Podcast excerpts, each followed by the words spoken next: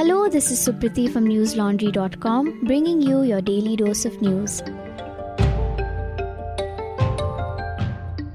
Today is Tuesday, the 21st of December. India reported 5,326 new coronavirus cases and 453 linked deaths in the last 24 hours. The health ministry said today that the country has at least 200 cases of the Omicron variant. Maharashtra and Delhi have the highest number of Omicron cases at 54 each, followed by Telangana with 20 and Karnataka with 19 cases. Odisha detected the first two cases of COVID 19 due to the Omicron variant of coronavirus in the state today. Health Department officials said that a 41 year old man who had returned from Nigeria and a 43 year old man who had returned from Qatar were the ones infected. Union Health Minister Mansukh Mandaviya told Parliament yesterday that the effectiveness of COVID 19 vaccines available in India against the Omicron variant will be known within a week when the results of a related study are published.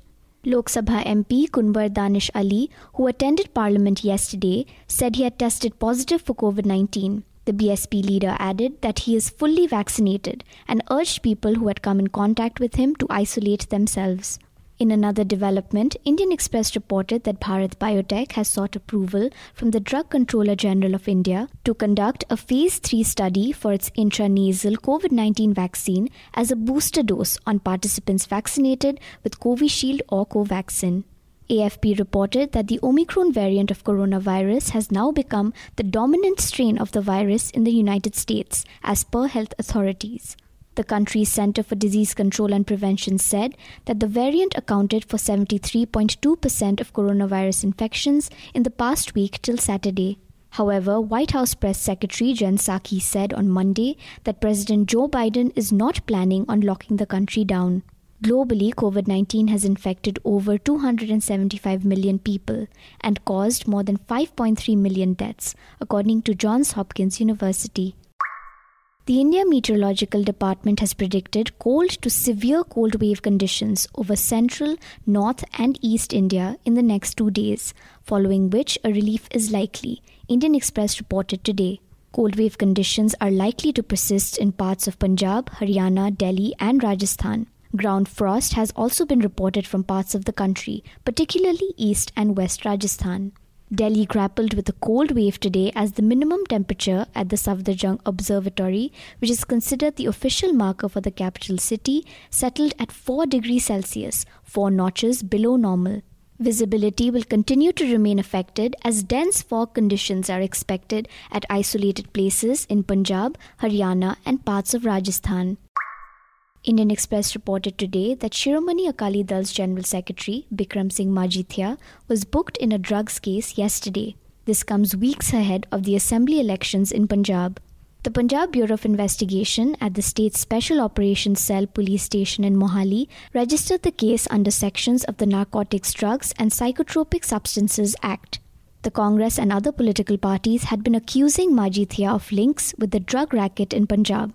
However, both Majithia and his party have refuted the charges. In 2018, the chief of Punjab's anti drug special task force, Harpreet Singh Sidhu, had submitted a report on the drug racket in the state on the instructions of the Punjab and Haryana High Court, Indian Express reported. However, the report is yet to be made public. In a related matter, yesterday the Punjab police registered a case over the leak of a note allegedly written by the Bureau of Investigations Director S.K. Asthana to the then officiating Punjab DGP Iqbal Preet Singh Sahota, Scroll reported. In the note, Asthana allegedly expresses his inability to register a case against Majithia, citing that the STF report was with the Punjab and Haryana High Court and the case was sub judice. Since he sent the note, Asthana has been on medical leave. Welcoming the development, Punjab Congress chief Navjot Singh Sidhu wrote in a series of tweets today, and I quote, after 5.5 years of fight against corrupt system run by Badal family and captain and delay of 4 years without action taken on ED and STF report against Majithia, finally now after pushing for credible officers in positions of power and influence, first step has been taken. End quote. Parliament is now in its final days of the winter session this year, amid a ruckus by opposition MPs in both Lok Sabha and Rajya Sabha. While Rajya Sabha MPs are demanding the rollback of the suspension of 12 opposition members of the upper house, members of the Lok Sabha have been demanding a discussion on the Lakhimpur Kheri violence case, in which the son of the Union Minister of State Ajay Mishra Teni is a prime accused. Hindustan Times reported today. Today, the Electoral Reforms Bill was passed by a voice vote in the Rajya Sabha, which proposes to link Aadhaar to voter ID. Union Cabinet Minister for Women and Child Development, Smriti Irani, moved the Prohibition of Child Marriage Amendment Bill. The winter session of Parliament is set to conclude on December 23rd. Listeners, last month the Praja Foundation found that 99% of POCSO cases in courts were pending trial in 2020. It said that while there has been a dip in crimes against children in Delhi in 2020, the pendency of such cases in courts was at an all time high. My colleague Diksha Munjal has worked on an in depth report looking at the 9,000 cases currently pending in 29 POCSO special courts in Delhi. Her ground report has revealed that only 56 judgments were passed in 2020. It is titled Delhi's Fast Track POCSO Courts A Vicious Cycle of Delays, Pendency, and Trauma for Child Victims. This report is behind the paywall, which means you have to be a paying subscriber to read it. So do support our work and pay to keep news free. While you're on our website, you can also check out other reports that are not behind the paywall, such as one by Pratik Goyal about Chhattisgarh's displaced Adivasis. Telangana doesn't recognize them as scheduled tribes, and Chhattisgarh has shown apathy towards their rehabilitation.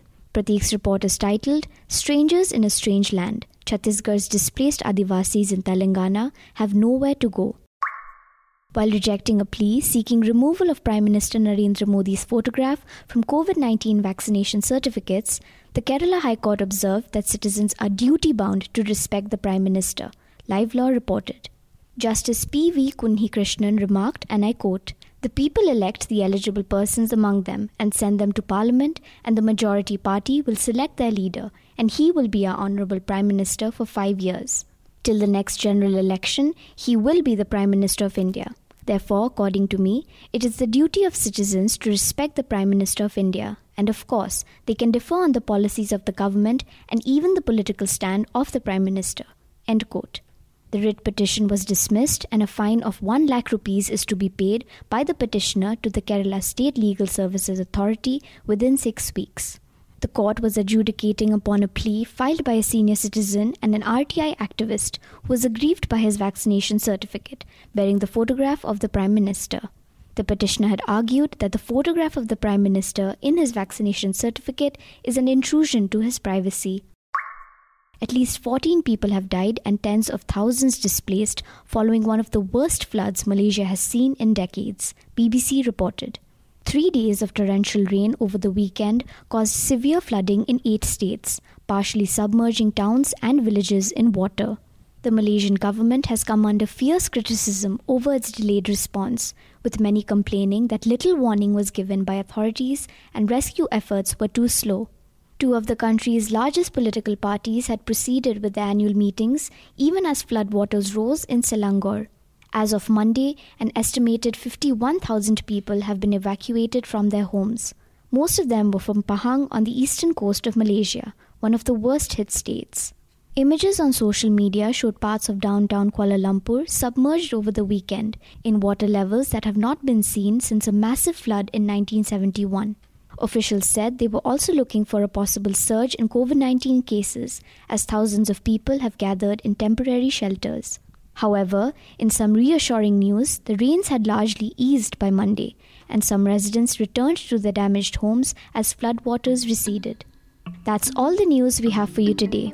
Have a good day or a good night, depending on where you're listening from. See you tomorrow. All the News Laundry podcasts are available on Stitcher, iTunes, and any other podcast platform. Please subscribe to News Laundry. Help us keep news independent. To catch all our podcasts on news, pop culture, current affairs, and sport, visit newslaundry.com. Follow us on Facebook, Twitter, and Instagram, and subscribe to our YouTube channel.